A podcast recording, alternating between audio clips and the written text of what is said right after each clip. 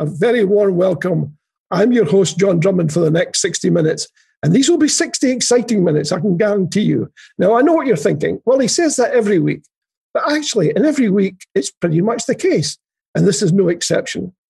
As I say, we have a, yet another great guest. Uh, and I'm really excited that he's able to join us. Uh, tonight, The Nation talks to Gerry Hassan. Now, Gerry is not only an accomplished author and commentator on all things Scottish and so much more besides, he's also one of the country's leading thinkers and strategists. And if ever the country needed thinkers and strategists, it's now, with the S N P at each other's throats continually and continuously, and uh, the opposition, frankly, nowhere. That's not good, frankly, for anyone. So we need the country's thinkers and strategists. That's why we're so pleased that Gerry is able to find time to join us this evening. So now to our guest. Talk to the Nation. The Nation talks to Gerry Hassan. How are you, Gerry? How are you coping with the pandemic? Well, you know, okay to good, uh, really. And uh, I think like anyone who's been healthy um, throughout this pandemic and this emergency, counting counting your laurels and counting your your, your blessings. You know, I, I, I haven't fallen ill. Um, none of my immediate friends and family have fall, fallen ill. So I'm just very, very, feel blessed by that and feel very, very, um, you know, concerned and, and worried about my fellow my fellow human beings, uh, yeah. the state of the country, um, the the you know, without completely getting straight into politics, the shambles, the disgrace that is is the, is the British government. On a human level, on a human level, because I mean, what I, I have felt and experienced is that I, I was already doing quite a lot of local things, um, yeah. or quite a few local things. Uh, I've I've accentuated those. Did the Just lots of small-scale things, getting involved in things. And I was planning to do this before. I used to play golf when I was a teenager, so I've taken up playing golf, which lots of people say, oh, you don't let a golf on time. Lots of working-class people used to play golf in Scotland. It's not, it's not all posh people. Um, uh, I started playing chess again, because I played chess when I was a kid. I'm in the first fruits of doing home baking. Um, did a mean set of scones yesterday. um, and but my last thing is, for, for years, right, I've been trying to get an original map of the British Empire, which is the ones that used to hang in schools when some of us were kids. Oh, yeah. And they were there till about the late seventies, long after the yeah. British Empire. And yeah. people said to me in map place, oh, you can't get them because they break. They used to break. They were wooden at the top and wooden at the bottom. Anyway, a brilliant Paisley architectural reclamation yard found me a nineteen fifty-eight map of the British Empire and the other empires just as they're beginning to decolonise. So that was that was an amazing find. Oh, that's a bit of my, a bit of my time, you know. Yeah. That reminds me of the old joke about the kids in the class and the teacher is standing there looking at exactly at one of those maps. Red, the whole world is covered in red. And she said to the kids, and furthermore, yeah. the sun never sets on the British Empire. Why is that? The little Irish kid at the back of the class said, it's because God doesn't touch the Brits in the dark. Uh, so there we are. So tell us a bit about yourself, Gerry. I mean, where were you born? Where were you brought up? Uh, tell us about your family. Of course. Well, I'll just tell you quick, the other adjunct to that, and I'll get straight to that, is when I, I wrote a piece about finding this map, and this is the wonder of things on Facebook that I did check, is the British Empire legally ended on it, wait for it, the first of January nineteen eighty-three, because that's when the Thatcher government's Nationality Act of nineteen eighty-one came into force. And all these places, like the Falkland Islands, that had been legally known as colonies, stopped being colonies and became overseas dependencies. So to think, yeah. you know, that's in our living memory. The thing ended. And someone told me that through Facebook, which I was just thought was a great, great find to get. And, and it's completely right. So anyway, to your question, um, I was born born in Dundee um, and grew up in an area, in a in a council estate in the northwest of the city called Ardor, where um, I spent all, all the nineteen seventies and early nineteen eighties. Grew up in a tower block. It was a it was a six tower blocks built on a former golf course, so piles and piles of green space, safe play areas, and um, I had a you know pretty pretty idyllic childhood really. You know, my parents worked. Um, I was the only child. I'm an only child, uh, which meant there was no financial worries for my parents. Um, I never heard my parents argue about money, um, et cetera. And so all that's. Loads and loads of positives. And in that, I mean, there's never any chance of me not being political in a sense. it's, it's a very, very political household in that my dad was a member of the Communist Party. he wasn't very active in the Communist Party. He was a bit of an armchair activist. You know, yeah. somebody talked about the revolution. And but he was an N C R, um, worked for National Cash Register, who were big with along with Timex oh, yeah. yeah. in Dundee. And so he was a, he was a shop steward for part of that period. And and and, and politically, even though he was less active than my mum, he was politically illiterate and had read Capital three volumes when he was a, when he was a teenager. Mm-hmm. Um, when I started reading Tony Benn, when I'm still at school, he would he would say to me, "Ah, he's got good intent, but they're a bit thin theoretically." And my mum was um, ran the local pharmacy. Oh yeah, um, and uh, in that saved many people from death from doctors' prescriptions. And she also was involved in the community centre, ran the community newsletter, where I did my first real, you know, writing, because I did yeah. um, a pop column there. It was uh, published, it was published uh, six times a year, uh, bi-monthly. And so for a couple of years, I did a pop column. And uh, my mum, to get to the point here, my mum was an organiser. She organised rent strikes with my my, my auntie against Ted Heath and so on, yep. organised other things, women's groups. And um, so she she lived politics, and my dad kind of talked it. And and it wasn't really until I'm in my mid-twenties that I thought, wait a minute, my mum was the real political one. and and and I think, you know, I've got lots of failings in my politics and life, but I've kind of always tried to understand that tension between doing and and, and talking about. Yeah, yeah. It's pretty easy to talk about it, isn't it? Yeah. I, I, I always feel for politicians. I mean, I, I couldn't be a politician, frankly, because, well, you know, it's it's it's it's a speciality all of its own. I'm not sure people outside politics fully yeah. uh, appreciate that and understand it sometimes, um, because not everyone's cut out for that sort of job. Uh, I, I just find it interesting. So you're born in Dundee, you, you grew up in this uh, activist household. Yeah. Uh, you went to school there, I assume? Yeah, I went to school. I went to I went to a primary school. It was literally one minute from my house, and uh, I've never been a natural morning person, right?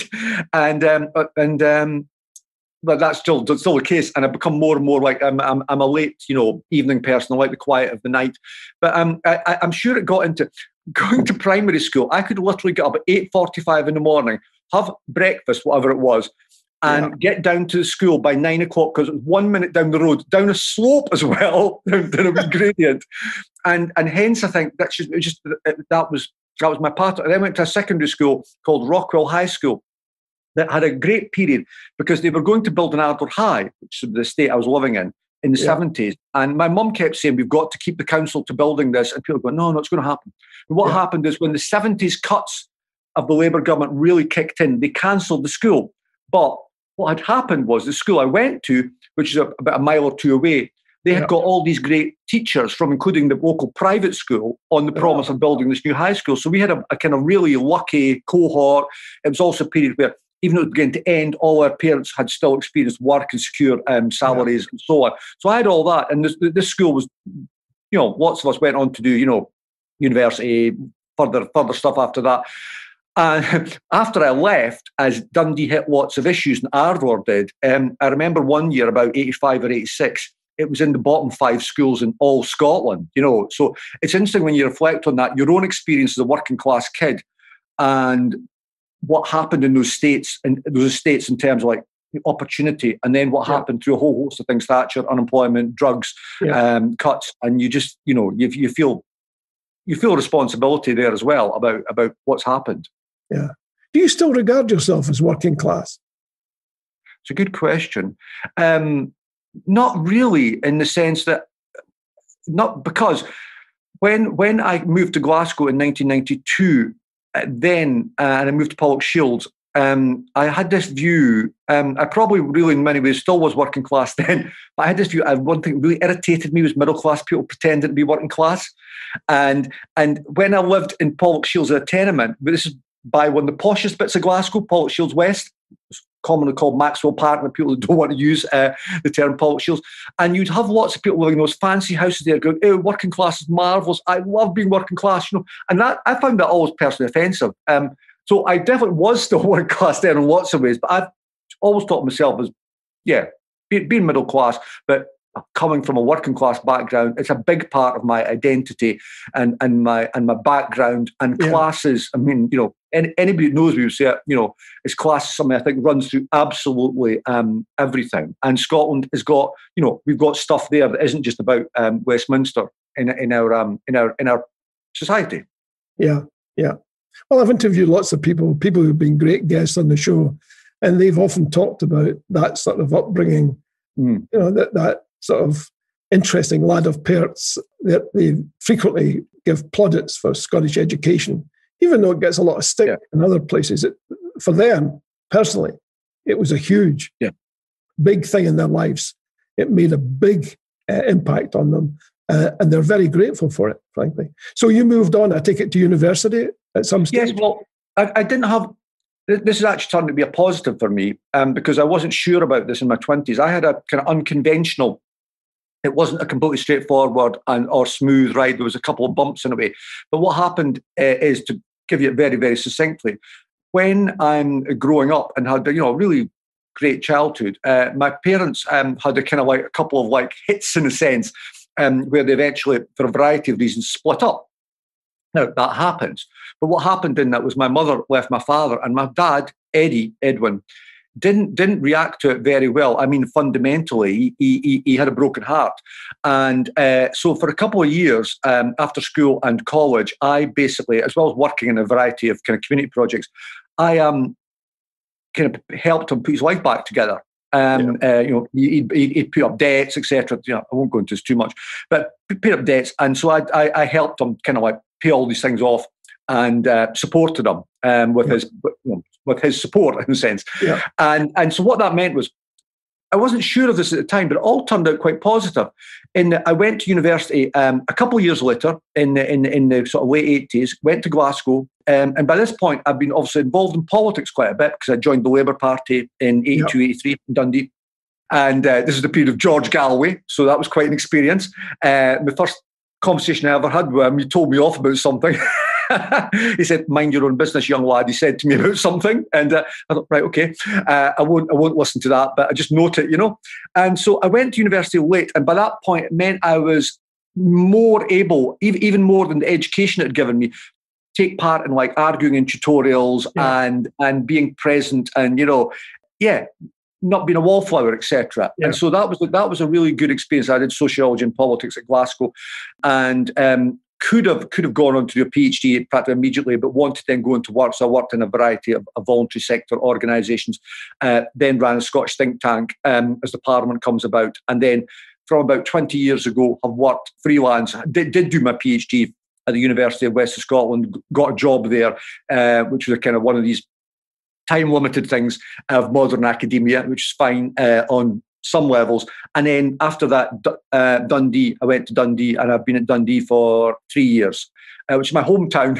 uh, but uh, most of the work, given, you know, COVID and et cetera, is uh, done from where I live in Glasgow.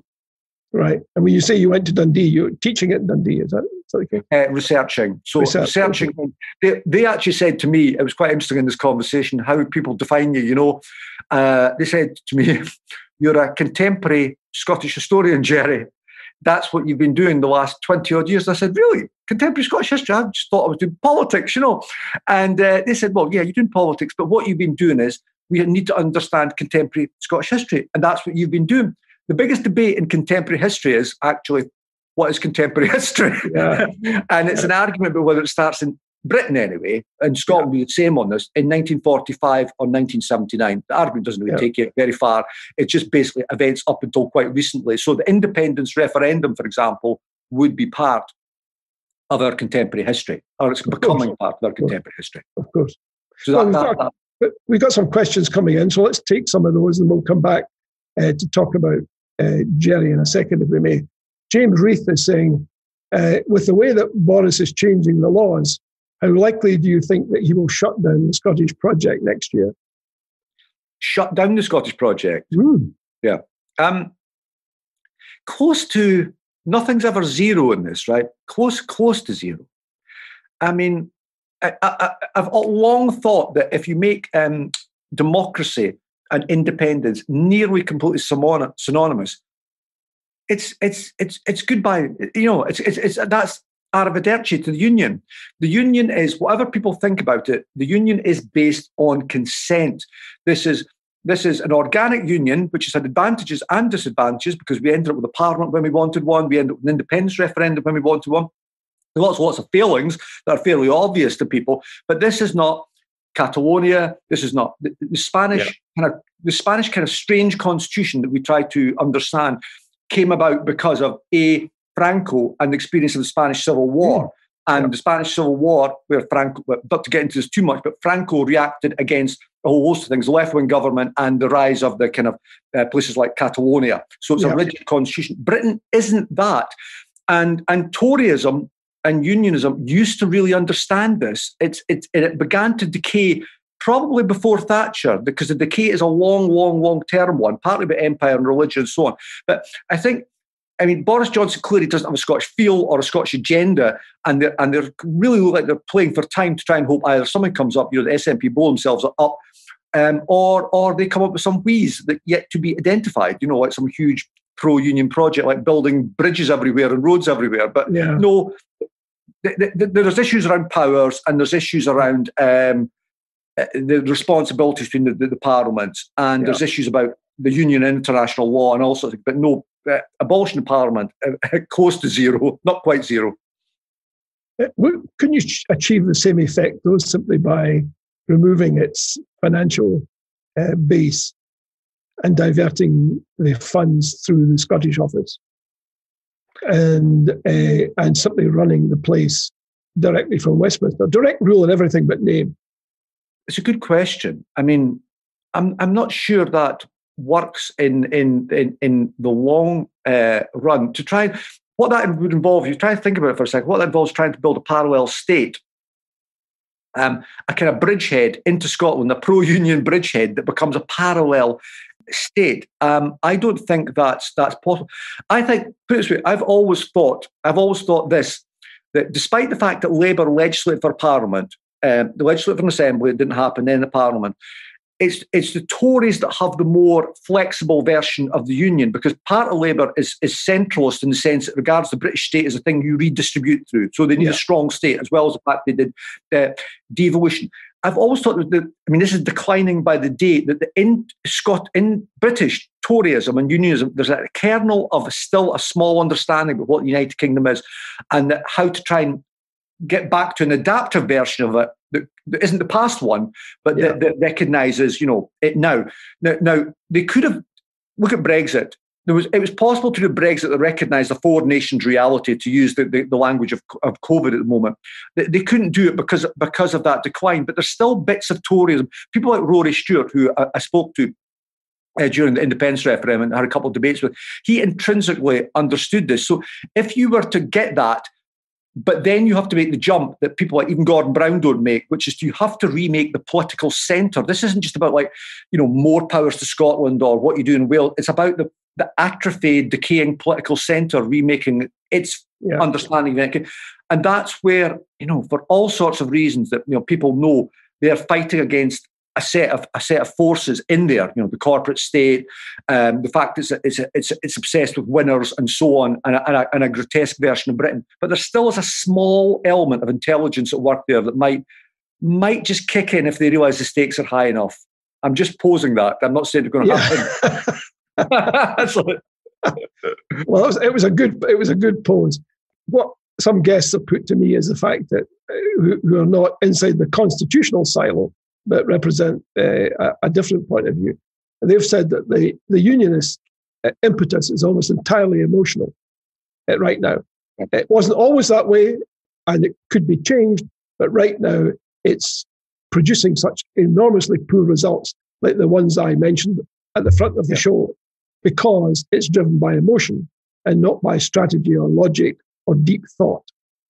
Is that yeah. your uh, sense of it as well? well Well, yes, yes, to an extent, and the, the clearly, clearly it's an emotional argument that they're putting forward, um, and you saw that in, you know, the, the Neil Oliver piece that, that's gathered much much comment um, over the weekend on um, on the These Islands and uh, and the Daily Mail. There is there is the, there is the, the argument put forward by people about the currency. There's currency as kind of the last last shibboleth as well, and I do think, you know, we we do have to recognise independence has thinking and, and serious work to do um, in coming up with an offer that is different from twenty fourteen. Mm. And there is the what I would call the transactional argument, which is it's basically tries to argue that because they identify this the, the amount of money that is a fiscal transfer between uh, U K and Scotland, that somehow that's that's it. That Scotland couldn't be independent, uh, misses the fact of you know, how you disaggregate public spending, all sorts of things, as, as people um, know. I think I think the biggest thing, like, here, here's what I think has been the biggest advantage for independence over the last like twenty years. It's an argument put forward by, I mean, I completely agree with it, but it was put forward very, very well by the academic Ben Jackson this year in his book, The Case for Scottish Independence, which doesn't argue that. It's a book about the argument for independence uh, over the last twenty odd, thirty years. Very, very well argued. And he says that, Uh, and it's something I've experienced as well, that the pro-union argument basically has never understood the independence argument. It's never tried to understand the independence argument possible in any real sense. It's, it's stereotypes about flags, emotions, you know, battles, you know, Bruce, Wallace, et cetera, et cetera. And it's never understood that, well, because that was that was an argument decades ago, clearly. Sure. It's about mostly democratic legitimacy, um, about The, the the mandate and purpose and drive of government here and of, of, of our choices democratically. And he yeah. said, they just don't get it. And my experience, I was a member of the Labour Party for for years, for twenty odd years. Um, and for a large part of that, I was I was quietly pro-Indie um, in, the, in, in the Home Rule groups, is, is that they've never understood that. The, the, those people who have been prominent, like the Gordon Browns, like the Douglas Alexanders, they've never actually thought seriously about the argument for independence because they've dismissed it.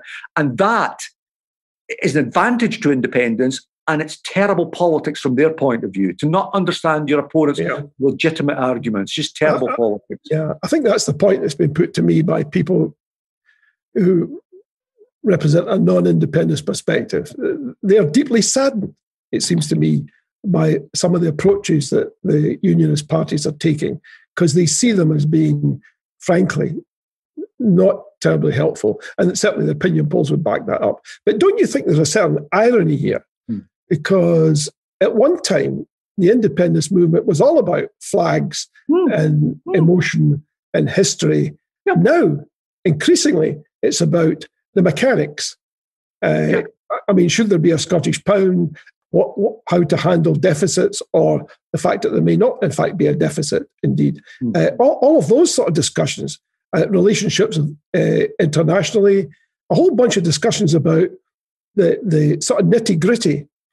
And yet the unionist side has gone exactly the opposite way. They've abandoned the nitty-gritty, the, the issues. There's totally been a crossover between, I mean, what one thing that not all pro-union, I mean, I, I'm sometimes trying to be careful not using the term unionist, because mm. clearly uh, not all people that voted yes are nationalists, are Scottish nationalists, and clearly not all people that voted no are unionists. And indeed, one of my, my, my political friends, uh, the blogger Southside Girl, she said last year, just spontaneously in discussion, she said, there's no such thing as no voters. There's only people who voted no. And uh, we said to her, did you just come up with that? Or did you? She said, no, I just came up with that. And we said, well, we then fine-tuned it and ruined it by saying, well, obviously there are people who vote no like that, and there are people who vote yes, but actually it's a kernel of idea. How do it's just totally brilliant, you know. Yeah. Um, so I do think that about the yes and no, um, because there's a tendency also on yes to think of some parts of yes, think all our side, all our side is like completely all agreed and, you know, um, signed off, and that's forty-five percent and we can only go um, upwards. But no, your point's absolutely right. It's when I was um, reading the, uh, sorry to mention this again, the Neil Oliver piece, and I, I was scanning it, but obviously. And apart from the historical inaccuracies, which were just like, you know, Britain as an island, hello, you know, um, well, United Kingdom as an island, yeah. to be accurate, given all the islands of Scotland and, and half of another one, um, is it, it reminded me of the sort of thing I read in my childhood about Scotland. It was, which is exactly the point you make. It was like reading a Clifford Hanley essay. It used to go on about our beautiful glens and hills, and and and I used to read it as a child, thinking it's all fine and dandy, but you know, stop deal, dealing with Scotland I live in, which is like working class Dundee, um, or or those issues, which you know were um, you know just in front of us. And so there's definitely been a crossover, um, which is is is, is telling, because I think. Let me just put it this way. From twenty fourteen, it doesn't mean to say it's always going to remain the same, but the emotional argument for the union in, in the, the post-election, post-referendum survey evidence we have was quite weak in its resonance with people because it hadn't been made in a generation. And if unionism is going to now try and remake that, like in that piece I'm talking about, I think I think it would have to be part of a grand design project about United Kingdom that, that, that remade yet to have any traction at all. And um, I don't think it's inevitable. You know, what happens is that Scotland convincingly votes for independence. I think that still has to be won and remade and uh, restated all the time. But the union argument is in serious crisis on this, to put it mildly, you know. Yeah. Well, it, any any movement is going to be in crisis if it, if it abandons logic and reaches for emotion. Yeah, uh, uh, it, it's fine. That, I agree with you. It's fine if you can come up with a blend of emotion and logic and strategy. That's usually pretty effective. But something to have one club in your golf bag, if you don't mind me talking about golf for a second. Oh, by the way, we have a, had a comment here. Rowan Young says, Gerry, you ought to try frisbee golf. You try frisbee golf? I've heard about it. I have heard about it. Yeah. Well, I think anyway, I'm going to stick to normal. It looks, like, it looks like William Young is commending it for you to you. Uh, yeah. But yeah. So there's there's a serious point there, uh, and, and uh, also I noticed that when the results of that latest opinion poll by Ipsos Mori became available, showing that I think it's seventy-five percent uh, of those polled felt that the S N P uh, stands for Scotland. It, it was somebody on the non-independent side was saying there must be a whole bunch of hard unionists in that seventy-five percent, which I guess is the point that you're making too, Gerry. In other words, there's a fluidity here. Uh, it's yeah. not cut and dried. Uh, that people do change their minds, but it's a very telling argument when you ask people who stands for you, and they say this group do to the degree of seventy-five percent. That's that's that's an enormous amount of traction. Now, these are very odd circumstances. We have a pandemic still raging. The vaccine may be around the corner, but nonetheless, it does colour people's views on things. Uh, so that seventy-five percent may change. Uh, but nonetheless, uh, even looking at it on its face value, uh, I can understand why if I was not in the independence camp, I'd be saying, oh boy, this is... things were bad, but this looks much, much worse. Yeah, uh, because it, it gives the Scottish government an enormous platform, yeah. uh, uh, and clearly shows that the their approach resonates with a very large majority. Uh, which is, if you look at historically at secessionist movements, that their biggest challenge is how to persuade the people in the middle to join the thirty percent that want constitutional change. That's absolutely right. Yeah. Uh, the, the other thirty percent, of course, will never change uh, uh, very much, uh, perhaps, uh, despite the fluidity we talked about earlier. Yeah. So if you were to look down the pike, as yeah. they say in the States, and it's, say, two years from now, what would you forecast that Scotland looks like?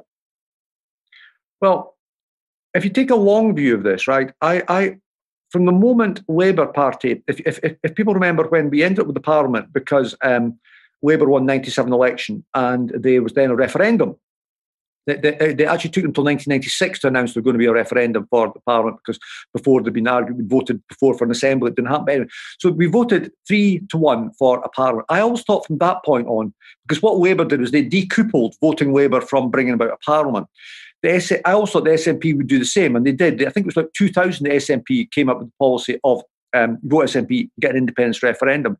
Really smart politics. And I always thought from that point on that, that Scots being canny, um, which is a cliche, but, but in terms of like embracing radical change, that the Scots would probably take two referendums to vote for independence. Because I've always been influenced by a whole host of people. I mean, Tom Nairn has to be cited here in terms of an enormous influence of how I came to independence in, in the eighties, a young uh, political activist, um, along with people like Neil Asherson and a whole host of other people. Um, Bernard Crick would be another one. And um, I always thought that, it, that, that uh, two referendums gave the British state a chance to, like, wake up. You know, wake up the fact that the British establishment was under threat, yeah. that its order, yeah. that its way of doing things. Now, look at look at look at politics. If we think about, never mind like day-to-day politics, COVID, et cetera, Boris Johnson. Look at politics since twenty fourteen. The British state, despite what Actually, Len McCluskey, the trade union leader, called a near-death experience, yeah. absolutely right, has done bugger all. I mean, I'm yeah. not talking about whether the vow was implemented or not, because it isn't just about powers coming to Scotland. It's about the, the centre's understanding of, of Britain and its failure to understand, you know, the, the distribution of how it does power, where it distributes resources, who it chooses, the so-called winners, you know, like the COVID contracts and so on, and its grotesque model of corporate cap- capitalism. So I've always been a bit sanguine in the sense of like, the people that have wanted a referendum immediately or, you know, as soon as possible after Brexit, I've always thought we have to play. It's not quite a long game, but but, but a more canny game in the sense that if if there's a pro-independence majority next year, if there's a pro-independence majority in the Parliament and in the popular vote, whether that's S N P or the S N P and Greens, and the, the U K government says no, what I think that does is that that even more, we're not going to be Catalonia, that makes democracy and independence absolutely like synonymous. Yeah. And that is a disaster. That is a complete cul-de-sac for, for the union. Yeah. Whether it's, wherever it is after twenty twenty-one, if there's a pro-independence majority in seats and votes, there will be another independence um, uh, referendum. The issue will be the timing and and the kind of like, you know, the nature of how the question is agreed, which doesn't necessarily have to follow the Saint Andrews Agreement, but there will be another independence referendum. And that will then be an issue of like, have have they dug themselves into a cul-de-sac? And have we done the serious work that is not, assume, we, we, we should never assume on such a fundamental choice that it's in the bag.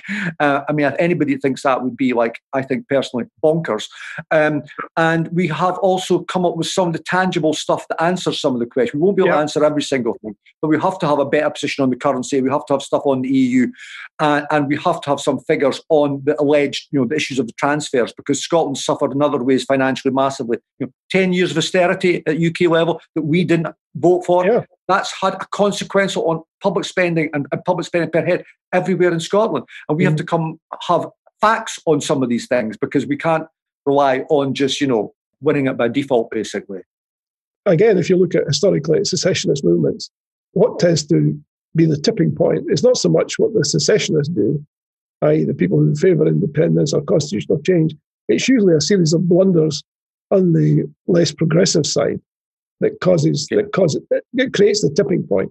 I mean, you can look back to the American Revolution. You can look at many others, and it's invariably the controlling group makes mistakes rather than the secessionists making enormous improvements or suggested improvements. That they, they tend to win simply by not being the other side, as it were, and letting the other side. I mean, it's still cliche about when the other guys kicking the ball in his own net, you shouldn't interfere. I suspect there'll be a bit of that. Now, having said all of that, my sense also is that there's a, a bit of unrest in the in the yes movement about lack of progress, as some people see it, sort of dragging one's feet. Why isn't something happening? Uh, what's, what's your sense of that? You speak to people right across the board. I do understand this. I, I tend to... Let me start by putting this simply. I'm neither of the let's trust in Nicola approach, let's just keep stoom, and some kind of like, you know, basically the union dissolves itself by, by its own mistakes on its own, yeah. and we play this slow, cautious game. Well, at the same time, I'm clear I don't like the, the I'm, I'm not trying to caricature the wild man approach to independence. That, that wouldn't be fair. But, you know, on, on the more um, fundamental or... Um, you know, I don't know, uncompromising side of independence, wanting an independence referendum, that is like, you know, not quite next week, but as soon as possible, declaring U D I, a referendum that isn't legally watertight, et cetera, those sort of things. So I, I don't like that either. But what I do think we ha- we have to acknowledge is a bit, I mean, apart from the immense, I mean, the, the immense achievements of the S N P are, are so obvious. One just has to say to people who don't doubt that, I mean, people who are, say, vote for, you know, Labour or Tories, just imagine in Scotland without the S N P and the fact that all our political protests against Westminster and British politics would have to be, when the Tories are in, would have to be through the Labour Party. And then yeah. when the Labour Party are in power in Westminster, where would we go? You know, the Tories. Yeah. The Tories used to play a Scottish card, actually, if you go back to the forties, yeah. fifties, yeah. and so on. So, you know, it's not, it, it, it did happen in, you know, sort of living memory. But I do think there's There's issues around thirteen years in office of the S N P. I mean, I'm, I'm just reflective of whatever we think about the leadership there, because I think there has been a bit of a vacuum post twenty fourteen. The human cost and exhaustion to people, even before COVID, is just is just immense. I mean, we were talking a bit about just, you know, what it takes to be a politician. We can snipe at politicians as much as we like and think, oh, we could do it better. But I, I'm, but it's a tough, it's a tough, and particularly when you've got, it's also a lonely thing in lots of ways, even when you try and do it maybe in a little bit more collegiate way than's done done now. It involves immense pressures and then the, the expectation. It's like being a football manager, like, you know, Neil Lennon, look at the pressure on him, but ten, twenty times more, because you've got the expectation of a whole independence community and constituency, yeah, you know, willing you on. Uh, and then you've got loads and loads of like amateur managers thinking they can do things better if they don't get a shot at the dugout, you know. And so I think there's been lots and lots of positives, but yeah, I do think there's a sort of bit of a vacuum that has been there uh, since twenty fourteen. It is interesting when you think, just this last point, how the independence offer is remade. The only strategic move that's happened since twenty fourteen has been the, the, the Growth Commission. And that has been, I mean, a bit sidelined by, by, by Nicola Sturgeon. So there has to be more more of an independence offer comes out. It has to come out not just from the S N P leadership. And, and my last observation here is really that the S N P historically, even more than Labour when they were at their peak, the S N P haven't really known how to do cross-party cooperation, because they're once the smaller party that Labour excluded, and now they're the dominant party and think that, you know, the, the, I mean, yes, Scotland wasn't a proper, genuine cross-party group. It was basically owned by the S N P, yeah, and then Greens came along and the S S P didn't quite like it for obvious reasons. So if the S N P are going to win well in, in a referendum, I've, I've actually made a Freudian slip there. If Yes is going to win well in an independence referendum, it has to involve more than S N P voters. And that then means that it has to be owned by more than the S N P leadership. And that cannot be just some pretend front in a way. It has to be a more genuine offer. So that means thirteen, fourteen years into office, they have to learn a bit to let go, which is, I think, again, trying to understand politicians as human beings is, is really tough when, you know, you want to you want to make sure uh, mistakes don't happen. Yeah. Yeah, I suppose that's the case. I mean, if, as you say, they're surrounded day and daily by a host of pressures and and uh, decision decisions that can't be put off, then you can understand to some degree how you would retreat in, into a sort of small circle of people that you really felt you could trust and depend upon, uh, and yes, tried to run things that way. I, I suspect all all administrations have a temptation to go down that route. Yeah. But then, of course, you end up literally only listening to yourself, because if you surround yourself with people who constantly agree, then effectively you are talking to yourself. I mean, I, I'm a businessman. I've, I've worked at, with boards and doing training and stuff.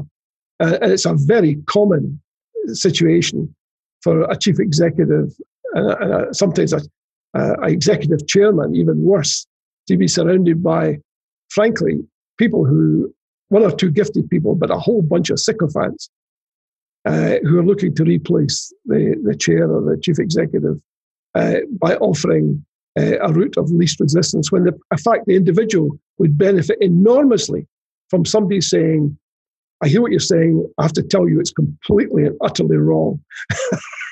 But it takes a lot of courage on both sides to, to make that possible. You have to create that environment. That's Otherwise, right. people will always count out, it seems to me. So, if you were sitting here, not talking to me, but talking to the Scottish Cabinet, yeah, and you had three paragraphs, what would you actually tell them to do right now? Crikey. Um, they, they're, I would say to them, you know, there's been lots and lots of positives in the S N P being in, in office um, and thirteen years in government, but they are, they are, I mean, I come at this from, I, when I was a member of the Labour Party, New Labour exhibited similar sort of tendencies, which is the, the limits of command and control politics. Command and control politics never, never continue working. They work for a very brief period, and then they begin to, practically from the, you know, day two, begin to go wrong, because you cannot micromanage things. And yeah. so there's a there's a law of attrition going on here in Scotland, which is very, very um, serious. And have, having understood it through the, the New Labour prism, uh, not from completely inside, but from knowing people close to Blair and Brown and so on, is it's never just based on arrogance. It's based on a mixture of, um, yes, a belief in your own, you know, wisdom and enlightenment, but also a kind of sense of lack of confidence yeah. and, and a fragility about your dominance. So I get I get that in the S N P um, uh, leadership because, you know, until two thousand seven, they'd never won a national election. They were the outsiders of Scotland, the perpetual outsiders, and then suddenly they be- they won, and then they become, you know, the, the dominant um, force. So I think it would be to try and aid them into how to let go a bit, which I, I think is, is, is I, I totally get is a tough ask because the S N P cannot be the people that they, they we couldn't have got where we are without them. We're not going to win independence without them, but they cannot be, they cannot own exclusively um, in independence. And so it'd be to, to talk to them about how to do that in a way. I mean, I, I when um, Salmond was First Minister, I came up with a couple of policy ideas for them, um, including the, there was a thing called the Campbell Christie Commission on Public uh, Service Reform. Oh, yeah. And um, so I, I, in one of my few meetings with Salmond, uh, suggested this to him and then wrote a précis on it and so on. And, uh, and I had a number of rationales for why, why it should take place, which was about, you know, uh, bringing in the trade union movement, for example, into the conversation um, and, and people like Campbell Christie chairing it, but others as well, um, and it being a good strategic move for the government and the S N P.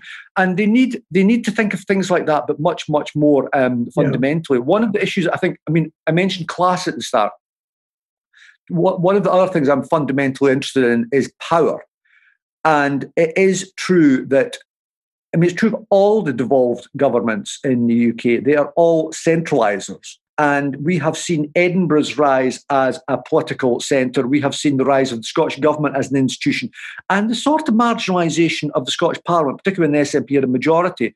And I'd like to see them flesh out more about the independence I'd like to see is one where the Parliament actually had less power practically and it was more held by the people of Scotland in different ways.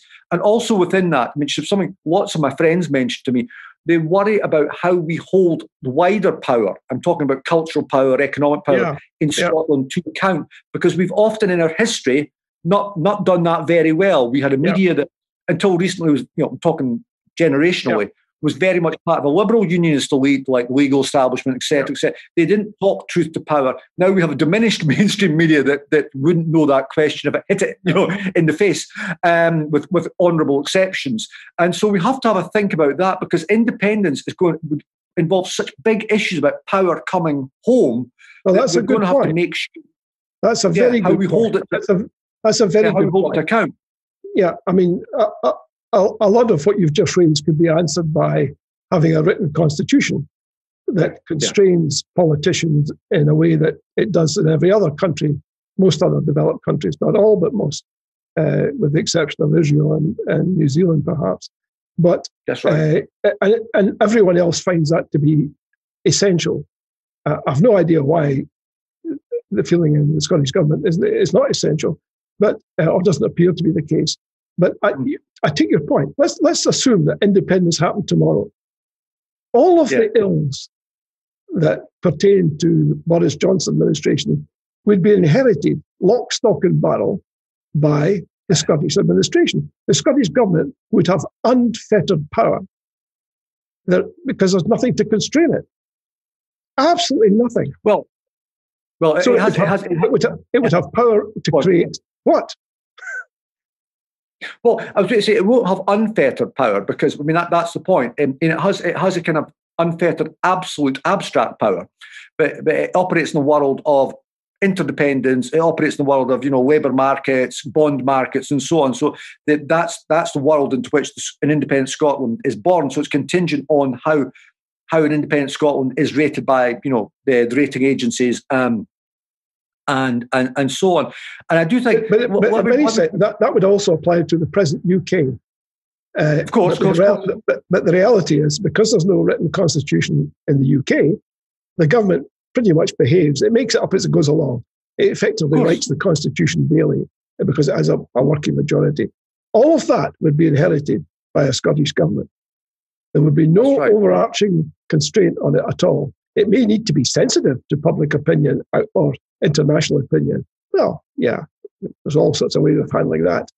But, you know, that, that it, it seems to me your point about the transference of power is enormously important. And I, I would agree with you. I don't think it's been properly addressed. Because the assumption yeah. in the independence community is it's a terribly good thing for power to move from Westminster to Edinburgh, full stop. Mm. Yeah. Uh, yeah. And what you're saying is maybe that's not quite as straightforward as that. Yeah.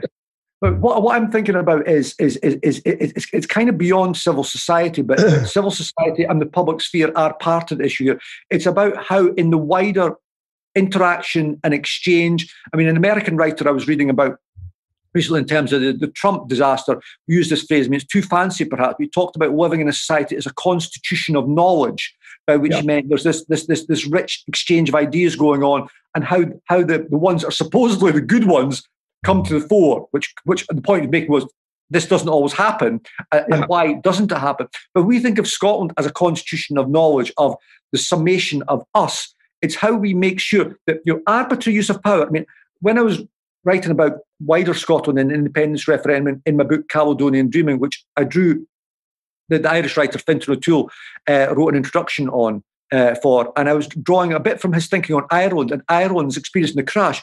Scotland, yeah. up to the Indie Ref, if you think about it, had major institutional institutions collapsing. We had the Royal Bank of Scotland, we had the Catholic Church in huge scandals, we had Glasgow Rangers Football Club. And, and what happened in all of those was, it's not just our media, but our kind of wider public life didn't actually hold these institutions to account. Yeah. Um, and that's and it's a point some of my football friends make to me all the time. How do we, the, who are generally you know, pro-indie, but they say, we worry about the, the, the, and they use terms like the monolith of the S N P or the power of the centre. How do we yeah. make sure we hold that to account when we are in this yeah. you know, new world of independence? And they worry about it, and they'd like yeah. to... Well, you know, I, I, would, I think they're right to worry, and I think Uh, one of the major ways to fix that is to have a written constitution mm. that constrains politicians. I'm concerned that we might run out of time without talking about your, your latest book, Gerry. Tell us about it. Give us give us some background and detail. Well, Tell us why people who should rush out and buy a copy. That's Scotland After the Virus. This this book came about because in in as we went into lockdown, I thought, well, obviously eventually there's going to be a, a world after the virus and a Scotland after the virus. And so what I wanted to do was, in, in, in creating this book and editing it with Simon uh, Barrow, is to get into, I mean, there's obviously politics in this book, it wouldn't wouldn't be me otherwise, but yeah. it was to offer a sense of essays that were a hope and an invitation, even a provoca- provocation to the world after the virus. And so in that, we devised the book very, very differently. There's there's nine short stories about the world after the virus, there's six poems, and there's a whole host of other essays looking at the relationships, The, how we build kind of more supportive relationships of solidarity, looking at things like mental yeah. health and bringing up children and so on. So, and then, and then there's stuff on more conventional politics. So in that, I mean, particularly dealing with the short story writers and, and the poems, the book was from beginning to end a joy, a joy to put together and deal with some of these authors. Uh, while also there's a really nice, uh, diverse mix of emerging voices as well, and B M E Scotland and Younger Scotland involved in the book as well. So it's been, it's been a great experience, and uh, just out for the Christmas market, obviously. There you are. Now, how do people get a copy of the book? And, well, you get it in, you get it obviously by online people. You get it from online people that pay their taxes. You get it from Luath Press directly, who um, ship out copies uh, immediately, and in good bookshops that are open, which uh, there are good bookshops in parts of the country still open as we speak. Right. I've got to ask you this question. Can people get it on Amazon? Uh, yes, they can. Oh, there you are. Yes, yes you can. I mean, all books published by Luath Press um, are, um, and indeed nearly all publishers, are uh, apart from very small, very small ethical uh, who have, have respect for, uh, um, uh, sell, sell by Amazon, Dreadwords. Yeah. But so people people can get your book. I mean, it's a great pity that the bookstores aren't open, because it would be nice to see. Open in some places. In some places, yeah. Go to your local bookstore, support your local provider, whoever that is. Yeah. Uh, yeah. And maybe there's something in the book that probably underscores that point about local activities, local suppliers, yeah. local well, providers. Excellent. That's good. So there you are, folks. You really need to get, out and get a copy of Gerry's book, Scotland right. After... The virus. virus. Okay. And that, that, that cover is a set of textures done by a, a Scottish weaver, James Donald, who has created a set of postcards in support oh, really? of the N H S um, with all the money of these postcards, which again, just typing in James Donald will bring up his website. And, um, you know, we we loved the fact of creating this book with that, this this design with him. Um, because the last couple, of, I've done a couple of books with Simon Barrett on um, the S N P's ten years in office, then the twenty years of devolution, and not just devolution, uh, social policy. And we've done, done some cracking... um, as well as the content, we've done some cracking, deliberately, you know, striking front covers with artists that have been a, yeah. been a joy to do. Good. It really looks great. It. it looks super. And, and uh, yeah, I think people underestimate this. They, they look at books and they look at the cover and they think it just happened. You know, you just say, uh, no, it doesn't just happen, folks. Somebody spends a lot of time and effort and energy on this. yes, Let's go yes. back to the questions. Uh, Robert Knight is asking, uh, do you think the Scottish mainstream media needs a complete root and branch reform after independence, or, or do we bin it along with the B B C?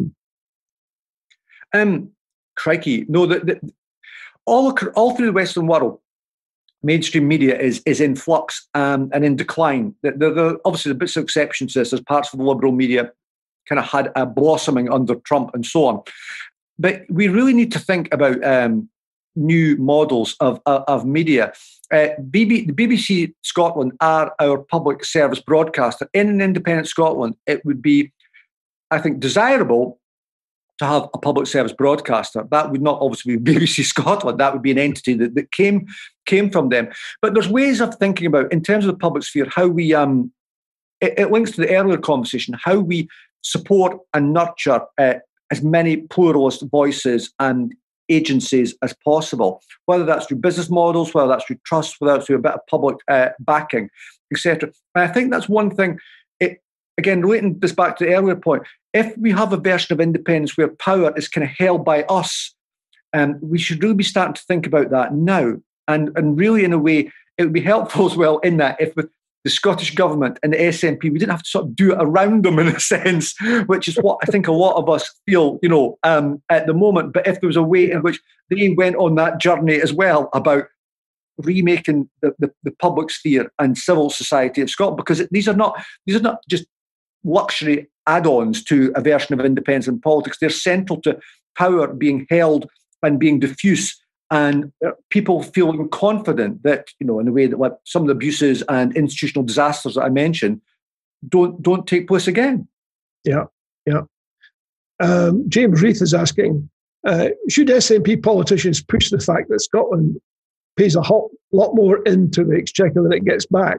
He says, it bewilders me why they don't do that. I think I think there's a lot of things about the the, the the the the transactional debate that I don't understand. I mean, for Scotland After the Virus, I'll just give you one example. I was trying with some leading U K academics to define, I mentioned this here.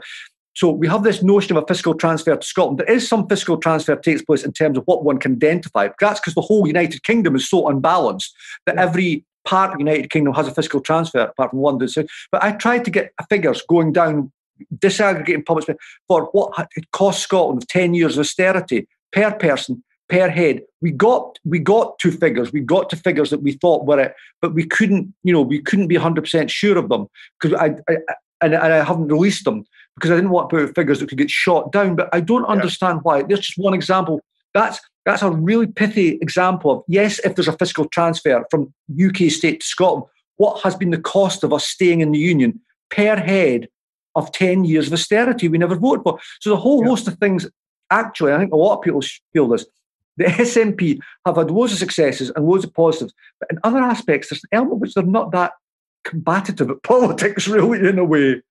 Um, and, and you have to say, I do worry about that a bit. You know, uh, a friend of mine said who went from no to yes after twenty fourteen, she even said to me in the last couple of weeks, she said, when there's an independence referendum, There will be a there will be a pro-union three hundred fifty million pounds thing on a bus, and we need a figure on our bus, she said, to counter that. And I thought, that's bang on, because you need you need some simplistic, you know, figures that cut through. That figure was a lie. We all know it was a lie. Dominic Cummings knows it's a lie, but it's traction to find the yeah. debate, and we need figures that clearly, hopefully, are not lies, but yeah. to um, counter counter their figures.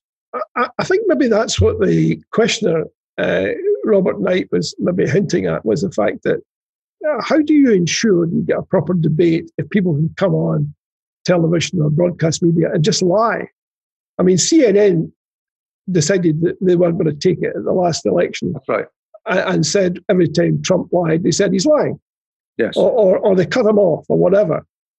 We don't do that here. People, no. I mean, I watched Michael Gove being interviewed on Good Morning Britain, and Piers Morgan, he said categorically that Boris Johnson was the most popular P M.